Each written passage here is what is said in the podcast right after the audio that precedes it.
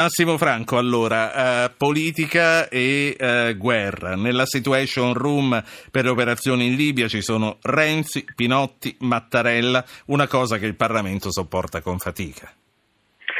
Sì, ma fanno male a sopportarla con fatica, nel senso che in questa fase credo che il passaggio parlamentare ci sarà il 9 ottobre alla Camera in questa fase credo che il problema sia analizzare esattamente le forze in campo. Il 9 marzo, eh, scusa, il 9 marzo, il 9 marzo.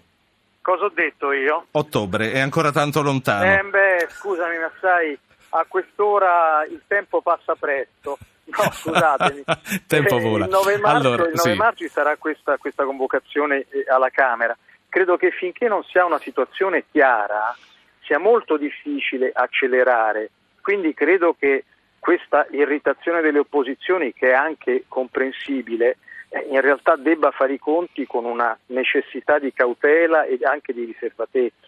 Certo. Senti, una guerra, secondo te, potrebbe trascinare Renzi in una impopolarità simile a quella che toccò a Blair dieci anni fa dopo l'Iraq?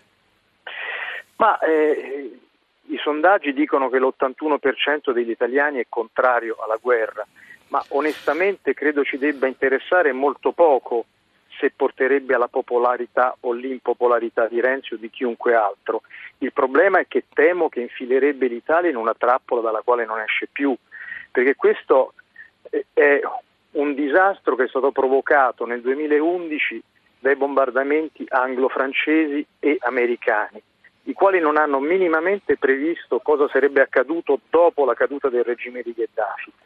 Adesso l'idea di affidare all'Italia la guida delle operazioni può sembrare un omaggio alla nostra sovranità nazionale, in realtà è una brutta trappola perché temo che scarichino la responsabilità su di noi e questo avrebbe conseguenze sia come terrorismo di ritorsione sia come nuove ondate di immigrazione. Innanzitutto eh, volevo sapere da te eh, se ritieni troppo impietosa l'analisi che ha fatto Occhetto di questo PD. Beh, è impietosa nel senso che in realtà Renzi sta tastando varie direzioni, certamente quella del Partito delle Nazioni, almeno in Parlamento, sembra quella prevalente, ma sul piano delle alleanze locali mi pare che in vista delle amministrative in realtà tenda a confermare le alleanze di centrosinistra del passato, quindi mi pare che sia ancora un po' in bilico la cosa amministrative. Ti faccio ancora una domanda sulla Libia, poi volevo capire come te la vedi tu con il voto amministrativo. Eh, sulla Libia ti voglio chiedere, c'è un nostro interesse nazionale per entrare in campo?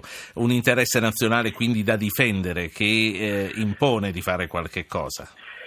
Beh, c'è un interesse nazionale a entrare in campo, il che non vuol dire intervento militare, perché credo che il rischio fortissimo che si corre è che se non c'è una richiesta di un interlocutore nazionale libico che finora è mancato, noi rischiamo di andare in un'alleanza che viene percepita come un'alleanza dell'Occidente contro l'Islam e contro il popolo libico.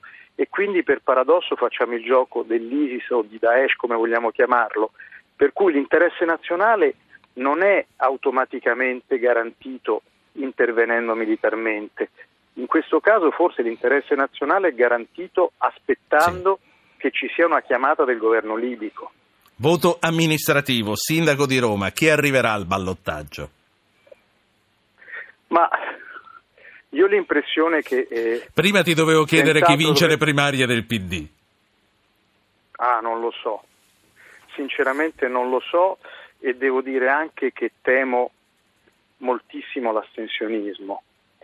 E per quanto riguarda Roma, io credo che il grande problema sarà proprio questo, perché già il fatto che le elezioni avvengano a fine giugno, c'è un, un passato di scandali, di liti, di dimissioni. Ho l'impressione che chiunque arrivi, e secondo me arriverà probabilmente, se non succede qualcosa di nuovo, al ballottaggio senz'altro la candidata del Movimento 5 Stelle, credo che il vero... E se la dovrà vedere vedere... col PD o no? Non lo so con chi, probabilmente non lo so, però eh, devo dire che il rischio grosso che si intravede è di sindaci delegittimati dall'astensionismo, quindi questo credo sia il vero rischio che si corre nelle città. Il centrodestra eh, lo vedi troppo confuso, quello che sta succedendo con Bertolaso ma anche quello che sta succedendo fra Salvini e Meloni, che cosa ci dice, come lo leggiamo? Ma ci dice che c'è un blocco sociale che si è rotto e che nessuno riesce più ad amalgamare. E ci dice anche che c'è una lotta nel centrodestra per il primato tra la Lega e la eh, Forza Italia e Berlusconi che è una, una lite irrisolta sul piano politico anche se sul piano elettorale per adesso la sta vincendo la Lega perché in realtà Berlusconi se anche dice che si vuole ricandidare mi pare in un declino inarrestabile. Bertolaso da solo può avere una forza aggiuntiva o probabilmente eh, chi ci ricorda le inchieste avrà buone ragioni per farsi ascoltare?